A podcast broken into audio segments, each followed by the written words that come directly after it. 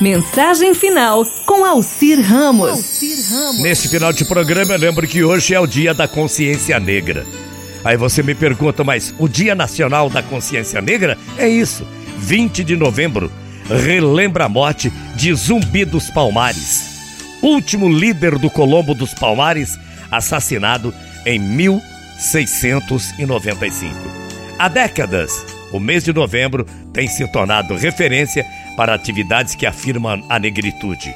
20 de novembro, Dia da Consciência Negra. E a mensagem de hoje é muito interessante.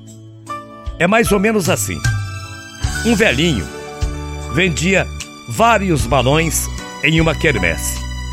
Evidentemente, um homem era um bom vendedor, pois deixou um balão vermelho soltar-se e elevar-se nos ares, atraindo desse modo uma multidão de gente comprando muitos e muitos balões.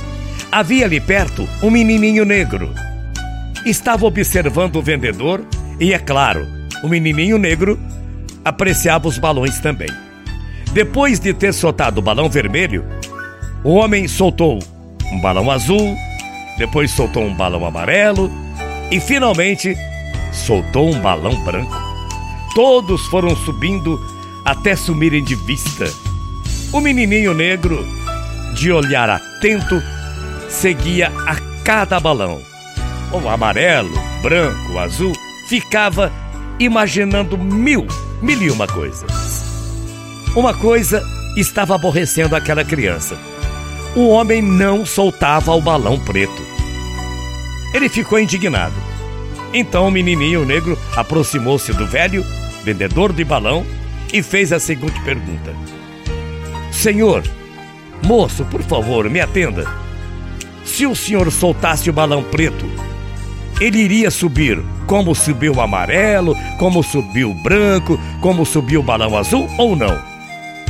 O vendedor de balões ficou surpreso com a pergunta daquele menininho negro. Deu um sorriso compreensivamente para aquele menininho, arrebentou a linha que prendia o balão preto e enquanto ele se elevava para os ares, o bom velhinho disse para o menininho negro: Meu filho, não é a cor que faz o balão subir, é o que está dentro dele que faz subir. Como não é a cor que faz a gente ser grato na vida. O que manda é o que temos dentro do coração. Muita paz, muito axé. Até amanhã, morrendo de saudades. Tchau, feia.